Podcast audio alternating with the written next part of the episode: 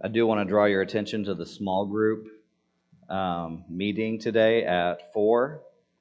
The small group meeting is an opportunity for us to, to share with you our vision for discipleship.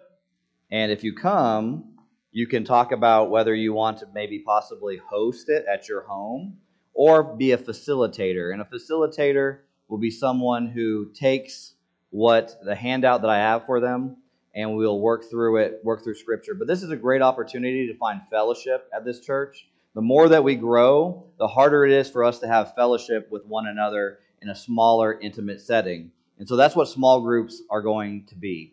And my goal is that everyone in our congregation belong to a small group at some point. That is the goal. And, and I'd like to see small groups, maybe one in Hereford, maybe one in Sierra Vista, maybe Huachuca City, and maybe on post even. But just spread out through the community and you can invite your neighbors to your small group meeting, and that will be an opportunity for them to hear the gospel as well. So that's something I want to encourage you to come to, even if you don't want to host or facilitate. I'm going to walk through what a small group would look like, and you'll be able to see um, is this something that you could benefit from? Because I know you will, but you may want to test the waters first. Okay? So join us at 4 o'clock to talk about small groups. So turn in your Bibles to Philippians chapter 1, starting in verse 27. There's nothing quite like a well practiced team working together to solve a problem. Maybe they want to win a game or achieve some goal. And the team works together not as a group of individuals, but as one moving, living organism. Have you ever seen that? When I was in the military, there was um, some, something we called crew drills. And so, if we were in a, a, fighting vehicle or if we were in some kind of tactical vehicle, each member of the crew had a responsibility. And we would test our skills at a thing called gunnery. And so, we would go out there and we would have certain tasks. The driver had a task. His job was at the, at the right command to move the vehicle forward. And then the gunner's job was to engage the targets that he was told. And the truck commander's job was to tell him the priority of the targets. And so a fire command would sound something like this Gunner, troops, truck, troops first. And then if you had a Bradley fighting vehicle, you may say HE, sabot, or uh, 556 or 762 or tow missile, right? And you had all these commands. In fact, you practiced it so much that even in your sleep sometimes, you would be giving fire commands to your wife. And you'd be falling asleep, talking in your sleep. But what is beautiful is to watch a team of disgruntled individuals come together and be able to, to, to, to take it down just, just like that. Or perhaps maybe a sports analogy would be more helpful to you. You ever see how a, uh, a football team is all just everybody has their own agenda and they're going every which way, or a basketball team is a bunch of individuals. But then after time, after practice, they have one goal, one focus, and they start to move together as a team. No longer are they distracted by the things, external concerns. Maybe Maybe if they're playing, they're thinking about the laundry. Who's doing laundry tonight? Well, where are we going to go to dinner? And they get distracted instead of focusing on the goal. And so this is what Paul is warning about in this gospel. In this part of this uh, of this passage, not the gospel, sorry. In this passage, he is saying how to be a gospel-centered church. How to have unity, how to pursue the same goal. And in fact, the biggest threat to the church is not external, but actually internal. Just like the biggest threat to your Christian walk is not someone outside of you, but your heart. And so we have to be aware of what could destroy the local church. In fact, there's someone in this congregation who could be a tool of Satan to destroy this congregation. It might even be you. So let's go ahead and consider what Paul has to say about this. Philippians chapter 1, verse 27 starts like this. Just one thing, as citizens of heaven, live your life worthy of the gospel of Christ. Then, whether I come to, and see you or am absent, I will hear about you and that you are standing firm in one spirit, in one accord, contending together for the faith of the gospel not being frightened in any way by your opponents. This is a sign of destruction for them, but of your salvation, and this is from God. For it has been granted to you on Christ's behalf not only to believe in him, but also to suffer for him, since you are engaged in the same struggle that you saw I am and now hear that I have. Chapter 2. If then there is any encouragement in Christ, if any consolation of love, if any fellowship with the Spirit, if any affection and mercy, make my joy complete by thinking the same way, having the same love, unified in spirit, intent on one purpose, do nothing out of selfish ambition or conceit, but in humility consider others as more important than yourselves. Everyone should look not to his own interests, but rather to the interests of others. Let's go ahead and pray. Almighty God, we thank you for your word. We thank, thank you for your word speaking truth. Father, this is a difficult topic because it deals with everyday issues. Father, I pray that every member of this congregation, every person here in this congregation would have a heart open to hearing what you would have me say to, to them from your word. Lord, help me to speak only your truth. Do not allow me to say anything that is not true. God, guide us. Be with us today. Help us to worship you in this sermon. Help this be a sermon that turns to joy and rejoicing in you. Father, we thank you for your mercy upon us, your grace. Be with the child care workers today as they um, are watching the kids and, allow- and allowing us to really concentrate and focus on your word today. We thank you, and we thank you for the coming Easter service that's going to happen. I pray that you would begin to prepare hearts for that now, today. And all these things we ask in the beautiful name of Jesus. Amen. So last week, we saw how we have to live a life worthy of the gospel. And we talked about suffering.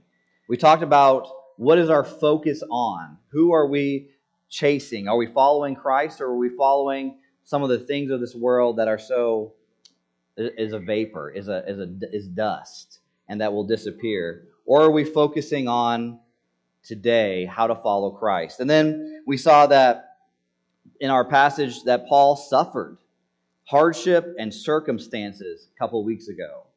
And then this Paul now goes into this. Last week he said, For me to live is Christ and die is gain. And then he says today to the church, just one thing.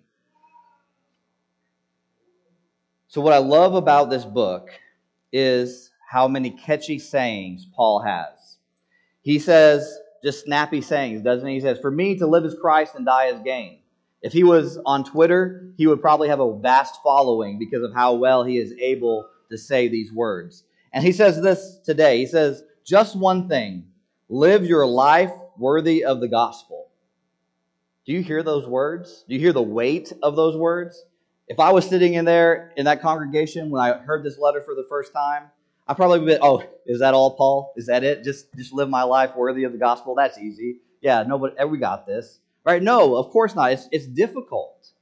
And so he goes on to explain what it means to live a life worthy of the gospel. In fact, this is one of the first commands that Paul gives in this, um, in this letter. And I would even say that this is the whole thrust of the book of Philippians. The whole point of the book of Philippians, this letter to the people in Philippi, is to command them to live a life worthy of the gospel. And then he goes on and shows us what it looks like. But he starts with who the Philippians are. He starts with their identity. Look what it says in verse 27. Just one thing. As citizens of heaven. So when he says as citizens of heaven, he's basically telling them this is what a Christian church looks like. This is what a citizen of heaven looks like. And he says you have to have a unified stand. You need to be together in this. He says, Then whether I come and see you or am absent, I will hear about you, that you are standing firm in, the, in one spirit, in one accord, contending together for the gospel. One of the greatest hindrances to a church making an impact on their community around them is a lack of unity. A lack of unity in the church will have a unbelieving world look at believers and say they don't have anything that I want. They are nothing but a bunch of backbiters. And so we see that we have to take a unified stand. When he talks about them being citizens, he says, citizens of heaven. Now remember, we talked about Philippi, the setting of Philippi. Remember, Philippi was a Roman colony. They had, they had defeated an enemy, and they had said, and the, uh, the general of that battle said, This will now be a Roman colony. You are now citizens of Rome. If you are a Roman soldier who fought in this battle, you as a veteran will have special privileges. And so you don't have to pay the taxes that everybody else has to pay. There's certain requirements that we're not going to require of you. And you get all the benefits of being a citizen. Imagine in, if you were a citizen of the United States and you lived in, in, a, in a country or a state that became a colony of the United States, and they said, you don't have to pay taxes, you don't have to pay all these extra things, and we have we protect you. That's a big, valuable thing. So these people in Philippi are reminded about citizenship.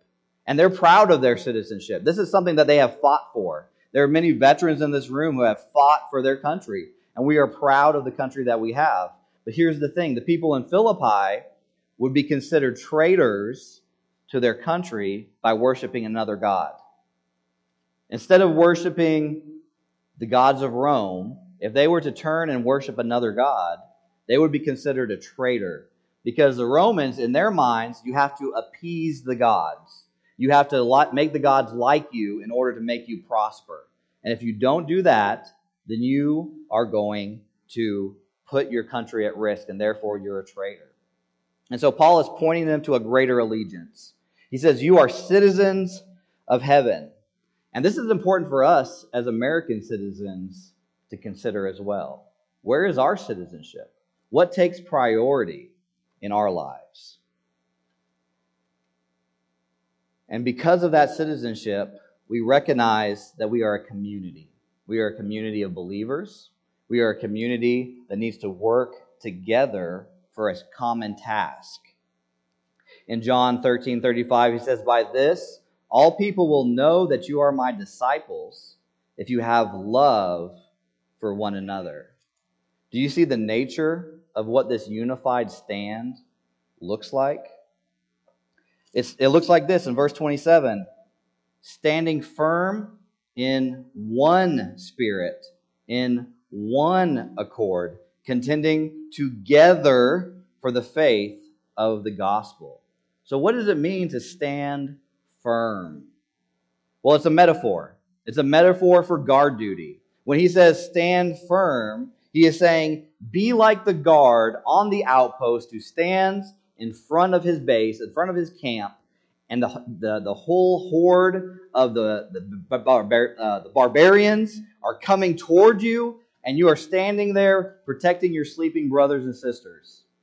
Well, mainly brothers if you're in the Roman army. But you're standing firm. In fact, you're standing firm from this onslaught. And then the rest of the unit will then wake up and hear the alarm, and they'll run forward and lock arms with you and you will then stand firm in battle formation against an onslaught. And so when Paul is saying stand firm, he is saying there is something we must do together. We must be on guard together for those who would destroy the unity of the gospel. You must stand with your fellow citizens of heaven against all opponents. Not only that, you must contend together for the gospel. And now we have another metaphor. Paul is just throwing metaphor after metaphor. He's a grand illustrator. When he says contending together, he's using a sports metaphor. We are to be a team striving together for one goal of living our lives worthy of the gospel.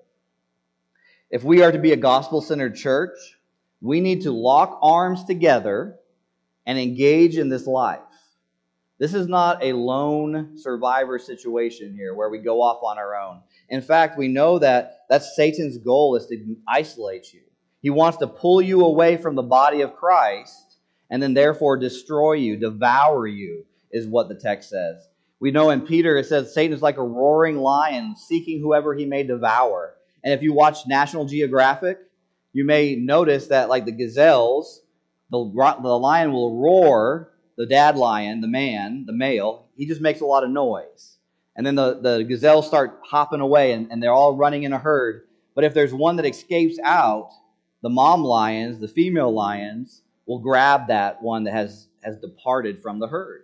And so that's what Satan wants to do. He wants to scare us into dissipating, to breaking into factions. And if we can break into factions, then he can start picking us off one by one, little by little. In fact, that's what zebras have their stripes. It's because it confuses the eyeballs of whatever predator is watching them. And as they're milling around in a group, they can't identify one single target. And so it gets confusing. So that's what Satan tries to do with the church. And Paul is very aware of this. He has dealt with churches with division before. He has dealt with churches who are, are not unified around one common theme. So, what are we unified around? He says, not only do we need to contend for the gospel, not only do we need to stand firm in our faith, but it's because of this, so as not to be frightened in any way by our opponents. And this is a sign of destruction for them, but of your salvation. And this is from God. Do you see what's happening here? There are opponents. Paul is aware of some opponents. And these opponents, they damage the gospel in some way. He says this is a sign. This is a symbol. This is an example. This is a, a warning of your destruction or of destruction for them, but of your salvation. This is from God. So this shows us that there are internal and external opponents. So we have the external opponents. They want to change the gospel. If you have your Bibles, go ahead and look at chapter 3. And in verse 2, he, he warns them about who these external people are, these external opponents. He says, Watch out for the dogs, these, these wild, ravaging animals. Watch out for evil workers Watch out for those who mutilate the flesh, for we are the circumcision, the ones who worship by the Spirit of God, boast in Christ Jesus, and do not put confidence in the flesh. You see that there are some people that came to the church in Philippi and said, You all must be circumcised. You must all follow the Old Testament laws. That's the only way to salvation. Jesus is nice, but this is the way to salvation. And, and Paul is saying, No, that's damaging the gospel. The gospel is that Jesus Christ is the only way to salvation. He is the law, He is grace incarnate. And so that's what he is pointing to. And then we have the most dangerous, the ones on the inside. And those are those within our own church family. And sometimes even with the sinfulness in our own hearts that would destroy the gospel. You may say, No way. How could it possibly be that Christians, brothers and sisters in Christ, would want to destroy the gospel? Who would want to destroy the gospel? Do you want to destroy the gospel? Do you want to destroy the good news of Jesus Christ? Do you want to damage him in any way? Well, let's go ahead and look at chapter 4. Chapter 4, we hear about two women. In verse 2, he says, I urge Euodia and Syntyche to agree in the Lord. You hear that? There's two ladies that are having a conflict. He doesn't say what their conflict is. And then he asks his true partner to help those women who have contended for the gospel at my side, along with Clement and the rest of the co workers whose names are in the book of life. He's, he called them out in a letter. Imagine how bad you have to be for Paul to write a letter and call you out by name. I mean, he heard what's going on in this church. There are two ladies having conflict with one another. So he doesn't say what they are. He doesn't bring their dirty laundry out into the middle of the church and say they're they're arguing over carpet color or they're arguing over the, the decorations or they're arguing over this or they're arguing over that. He doesn't say that. But we know where arguments come from. James 4 1 says that conflicts come from the passions that war within us. It's our own desires. So these two ladies have desires that are contrary to one another. And these ladies are ladies who have um, lived their lives for the gospel. They have contended for the faith as Paul has, has told them to do. But instead of pursuing peace, we pursue what our heart wants. We follow our heart. We follow our desires. We follow what we want rather than pursuing peace. How many of us are willing to pursue peace over our own preferences, our own wants, our own desires? And so, by their conflict, these women are damaging the witness of the church and consequently the gospel. They're damaging the witness of the church from the inside. In fact, the same unity language that Paul is talking about in chapter 4, he's using here in our passage in chapter 1 and 2. These women are becoming tools of the devil for the destruction for the destruction of a local church. They are becoming Satan's co-workers in order to destroy it. They um, they're giving the gospel a black eye. In fact, the most dangerous sign of destruction is that of a conflict within a church. You know, this life has plenty of conflict and trials, but woe to us if it comes from within. Woe to us if we are the cause of division in a local church. Woe to us. In fact, I think it would be better for us to be cut off than to be one that, that perpetrates this conflict. It's these kind of issues that at some point you're going to have to stand before a holy and perfect God. And imagine if you are separating over third order issues, issues that are not, are, are only tertiary issues with the gospel, things that maybe don't have a influence on the gospel, like do we sing modern songs or do we sing old songs? Do we sing, do we wear a suit and tie to church or do we wear t-shirt and blue jeans? Right? If we are separating over these things, we're giving the gospel a black eye. If we are so concerned about where I sit in my sanctuary and this is my seat or this is my pew and a visitor comes in and sits down and you walk up to him and say, No, that's my seat. How garbage is that? It's disgusting. But that happens in churches everywhere. If we are so concerned about the furniture, all we're doing is rearranging the furniture on the Titanic. We're going down, we're going to sink, and we're going to die. So, why do we worry about these things? It's because our own desires for our own comfort supersede the gospel.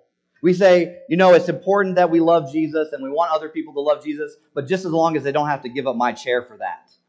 I would hate to have to sit down somewhere else, one of those uncomfortable dining chairs rather than these big plush blue chairs, right? And we have this, this, this desire for ourselves and we forget who we are serving. Who is your master? How dare we break relationships up over these petty side issues? Because it's not only like external people coming to visit, but it's within our own congregation. There are people in our own congregation who are willing to break up a relationship over things that don't matter, that are small, that are slight, and they're willing to destroy the church because of it. Would you want to be a church that's always fighting on the inside? How would you devastate the gospel by having your silly preferences over that of someone else? It makes me sick. I'm going to be honest with you. The more I think about it, I just want to vomit. I just want to throw up when I think about brothers and sisters in Christ fighting over a temporary small issue, and then they're going to spend eternity in heaven celebrating when maybe their actions are causing people to turn away from the gospel because these two couldn't get along on this planet, on this earth. When we are disunited in the church, we are a tool of Satan. In fact, we're like the serpent in the garden. We whisper to a watching world. They don't even know their own gospel. Their own gospel isn't enough to make them want to unify around the same thing. It's not that important. That's what we do when we are not unified in the faith. They may, they, may, um, they may hear the voice of Satan in their head. Well, the gospel must not be that important. Obviously, they don't care that much about being a member of a church, belonging to a church family. Family must not be that important to them. Can we all commit to getting to the bottom of conflict in our lives as well as in the church? If you have a problem with someone, go and talk to them. You need to draw near to someone. If someone asks you what's wrong, do not pretend everything is honky dory. I don't know what that word means, but it means don't pretend that everything is okay. Don't pretend that it's all perfect. For the love of Jesus Christ, be honest. Goodness gracious, how much problems could be solved if you just were honest that someone hurt your feelings? If someone did something you didn't like, and they say, Did I hurt your feelings? You turn to them and say, Yes, that hurt my feelings. And then you can work it out. But instead, what do you do? You isolate. You pull away. Instead of sitting over here with your friends, you move to the other side of the sanctuary and sit with your other friends over there. And then you start gossiping with your friends and say, well, that person's not so kind, or you just be careful about them. They're going to hurt you. And eventually you're starting to fracture the church. And the next thing you know, the church is fractured. And everyone outside watching is like, I knew that wouldn't last. Guess the honeymoon period is over. Ha ha ha. Another church going down. And they laugh at us because we're not unified. Being unified means we move toward each other. We don't pull away from each other. We do not isolate. We do not give the silent treatment. And this is important for your marriages too. But you move toward each other. And you don't isolate. You facilitate unity. Hebrews 10 25 says, Not neglecting to gather together as some are in the habit of doing, but encouraging each other all the more as you see the day approaching. How can you gather together and encourage each other if you don't even come to church because you're so mad at somebody else? How can you encourage that? In fact, if you commit to being a part of something and then you abandon it completely, you're not letting down the person that you have that conflict. You're letting down the whole group that you promised to committed to be with. If the deaconesses get into an argument and they fight, and there's two ladies in there that are not agreeing well together, and one bounces out and abandons, abandons them, they're not hurting the person they don't like, they're hurting the whole group. If us as elders get into an argument and we say, Well, I'm just not going to talk to anybody in the elder board anymore, who are we hurting? We're hurting ourselves, but we're also hurting the whole body. We're not hurting just the other person who we want to hurt. So I want you to think about that as you consider what it means to be a member of a church. And before we confront someone, obviously, you check your own heart. You check your own actions. You see, did I do something to hurt that other person? They hurt my feelings, but maybe I said something or did something. I don't re- recognize it, but I want to go and make it right. And so if you do think about it, you want to make it better. The principle is he who knows goes. If you know you have something against someone, you go and talk to them. If they did something to you, and you know they did something to you, you go talk to them. He who knows goes. That's the rule. Okay? So if you know someone has something against you, you talk to them. Or if you did something and you, uh, or they did something to you, you go tell them. It's both. You don't wait for them to come and talk to you. Like, I'm just going to be angry over here until they realize they hurt my feelings. That's a bunch of silliness. That's, that's, that's immature. And so, before I correct my wife on something, I need to examine my own heart and see where I am to blame. If my wife is super pulled away from me, I need to say, what did I do to cause this? And maybe I didn't. Maybe she's just having a bad day. That's possible. You know, she gets those every once in a while. But more often than not, it's something I said. And so I can make it right. I can go to her and say, hey, honey, I'm so sorry that I talked to you in that way. And I can get that right. But we start by looking at Christ on the cross. This Christ who made peace between us and God should then motivate us to draw to others. If Christ was willing to make peace with us while we were yet sinners, why can't we do that with people who hurt us in a petty way? We look at Christ. That should be our motivation. In fact, the inability to address conflict shows the lack of maturity in your personal walk with Jesus Christ. If you say, Oh, I'm great with God, but everybody else has a problem with me, no, you're not great with God. I'm going to tell you right now. That's not how this works. The more your relationship with God is close, the more it reflects in your everyday, everybody else life. This is a very practical part of Christianity. So, the experience of the stand that we must take to be unified means that we're going to suffer. We as a church will suffer against those who do not have belief. In verse 29, it says, For it has been granted to you, man, it's a gift on, your, on Christ's behalf not only to believe in him, but also to suffer for him. Did you think, have you ever thought about suffering as a gift before? It makes us stronger. It makes you rely on Christ more. The more the, the weakness I have glorifies God greater. In verse 30, since you are engaged in the same struggle that you saw I had and now have heard I have, by standing unified together, we will experience suffering.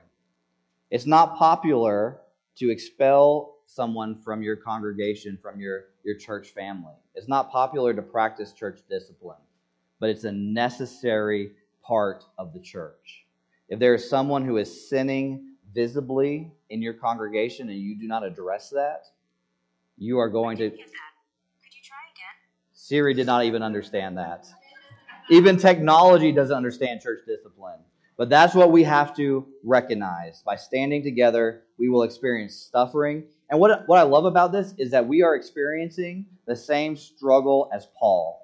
Paul, who was shipwrecked, who was stoned, who was thrown in prison, we get a share in that.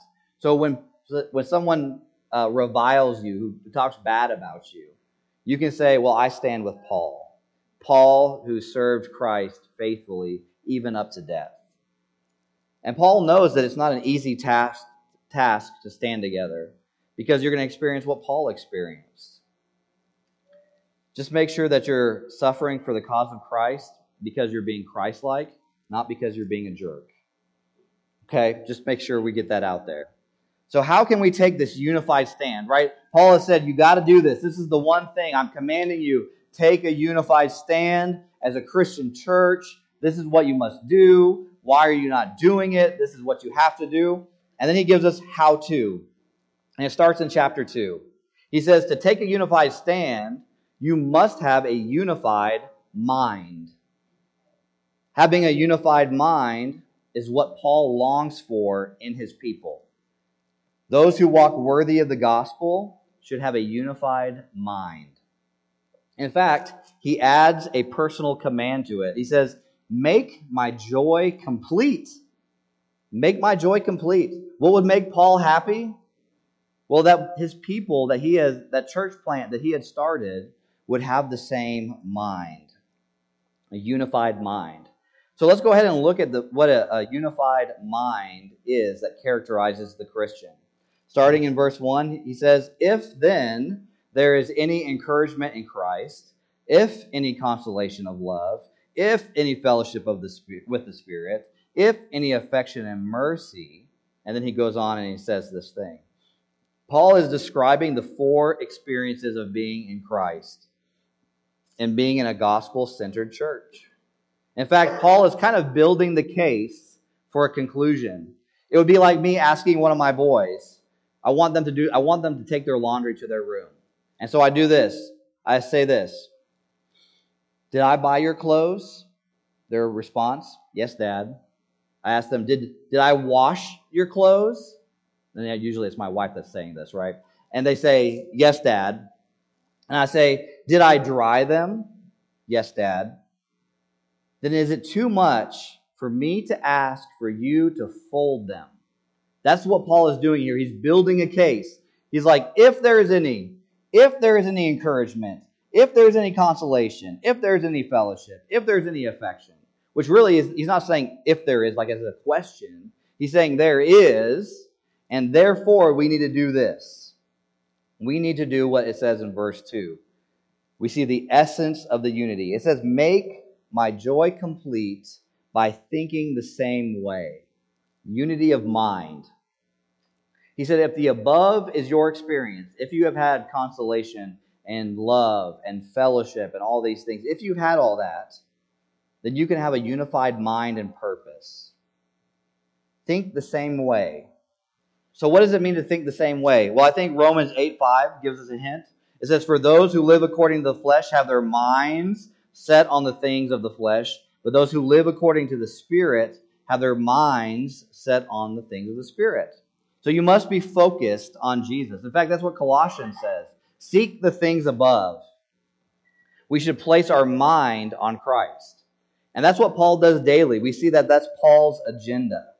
So by setting our mind on Jesus, or on setting our mind on these heavenly realities, on thinking about this rightly, we think about life and what it looks like properly, then we will have unity. Let's go ahead and look at how Paul describes what unity looks like. 2b says it this way the second part of verse 2 by having the same outlook, first of all. And he says this He says, by thinking the same way, having the same love, united in spirit and intent on one purpose. So the first expression of this unity is having the same outlook. You are knit together with the love of Jesus Christ. You are unified in your spirits, your souls are unified, and you have the same purpose as that of Paul. And so these three things, the, the having the same outlook, having the um, the the way that unity is expressed is through humility, and then the third thing that we see is that it's expressed when you look out for others. So let's go ahead and look at the second way of expressing unity. It's through humility. Look at verse 3.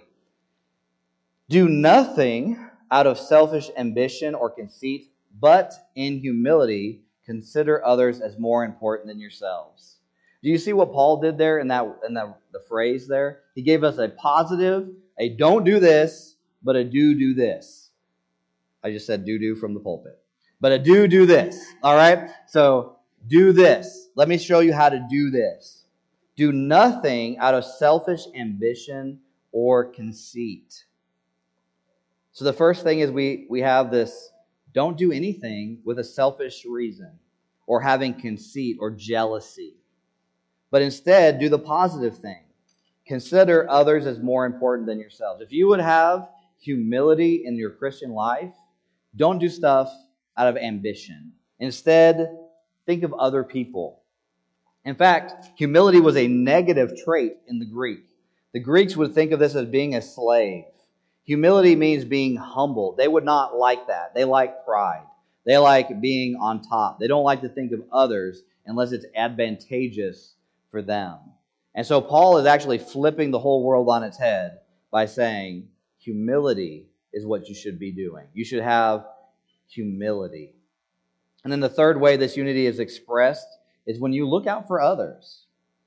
It says, everyone should look not to his own interests, but rather to the interest of others. So your focus, your purpose should be on the good of others and the church. No longer should you walk in the sanctuary and think, where can I go to make myself happiest? But where can I go that can make other people comfortable? What can I do to help people actually follow Christ and encourage them in the way? Don't come to church thinking, how can I be encouraged today? And that's an important part. But you come to church with, how can I encourage someone else? How can I love someone else? How can I give joy to someone else? Not joy the person, but joy the emotion, right? How can I give joy to someone else? You focus on the good of another. So, a team working together to accomplish a common goal is a real beautiful thing.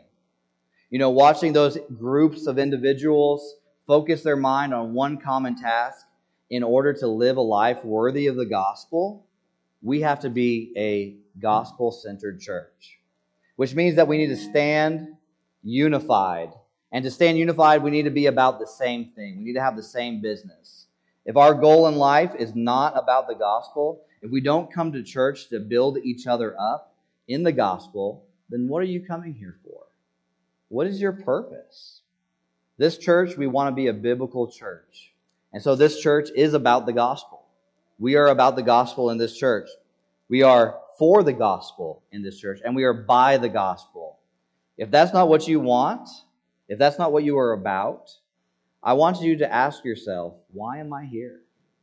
If I don't want a church centered around the gospel, but I want one centered around me, you're worshiping the wrong God we want to worship. So, in order to be unified, we must be clear about the gospel. So, I want to help you articulate the gospel. So, I'm going to give you a one sentence gospel, and then I'm going to give you a, a little more of an in depth paragraph of what the gospel is. In the one sentence, the gospel is the good news that Jesus Christ, the righteous one, died for our sins and rose again. He is now eternally triumphant over his enemies so that there is now no condemnation for those who believe, but only everlasting joy. That's all one sentence. There's a lot of commas in there. Okay? The longer one is the good news is that the one and only God, who is holy, made us in his image to know him. But we sinned and cut ourselves off from him. In his great love, God became a man in Jesus, lived a perfect life, and died on the cross, thus fulfilling the law himself, and taking on himself the punishment for the sins of all those who would ever turn and trust in him. He rose again from the dead, showing that God accepted Christ's sacrifice and that God's wrath against us has been exhausted. He ascended and presented his completed work to his heavenly Father. He now sends his Spirit to call us through his message to repent of our sins and to trust in Christ alone for our forgiveness. If we repent of our sins and trust in Christ, we are born again into a new life, an eternal life with God. Those are two ways for you to understand the gospel. As we approach Easter, today is Palm Sunday. This is the day where they're singing Hosanna in the highest and they're throwing the palm leaves on the ground. Jesus is riding a donkey into uh, Jerusalem. He's approaching his death. He is he's on a death march. He is walking to where he's going to die. Or he's riding on the donkey, on the foal of the donkey. And so, as we think about Jesus, we think about the sacrifice, we think about all of this, I have three groups in mind that I want to ask this question. Members of this church, do you put your faith and trust in this gospel? Then you need to live it out. If that's the case, you need to live it out. You need to put aside any petty bickering and you need to focus on the task of encouraging each other in Christ. You need to get out of your comfort zone and get to know each other. Do the hard work necessary to end conflicts in your life. And if you need help, come talk to me. My door is open for you. Non members, if you're not a member but you've been attending for a long time, I want to ask you this question Are you ready to partner with us in meaningful membership on this gospel mission? Are you ready to join us and be a part of this church family? We have a new member class next month, and I would love for you to come and attend it. And please RSVP so I know how many to expect. And if you're a non Christian in here, what is stopping you from believing in Jesus and trusting in Him alone? What is stopping you? Here's the thing you just heard the gospel message. If you're not a believer, now is the time that you have to either accept this message or you reject this message. So, by accepting, that means you're going to come and talk with one of the elders or myself. And if by rejecting it, then what are you going to do with that rejection? Either way, this gospel truth requires a response. Go, let's go ahead and close in prayer as a unified, gospel centered church family. Father, our desire is to follow what Paul says, to be unified around the gospel. We long to be a church that is so focused on you that when people look at us, they see what matters.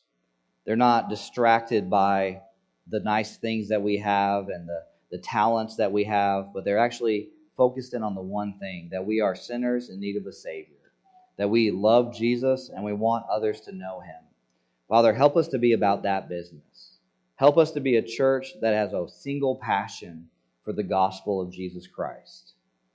Father, I pray that you would stir in every heart if there's any disunity in this congregation, that they would deal with it immediately. They would not let it fester and become a, an open sore that requires amputation. Father, if there is anyone in this congregation who's convicted by this message, I pray that you would encourage them to do the right thing, that you would continue to press upon their heart the right way. Father, we love you and we thank you for your great mercy on us. Father, once again, I want to lift up Easter, this coming Easter uh, service. It's going to be special, where we really get to celebrate the death and resurrection of our Lord and Savior.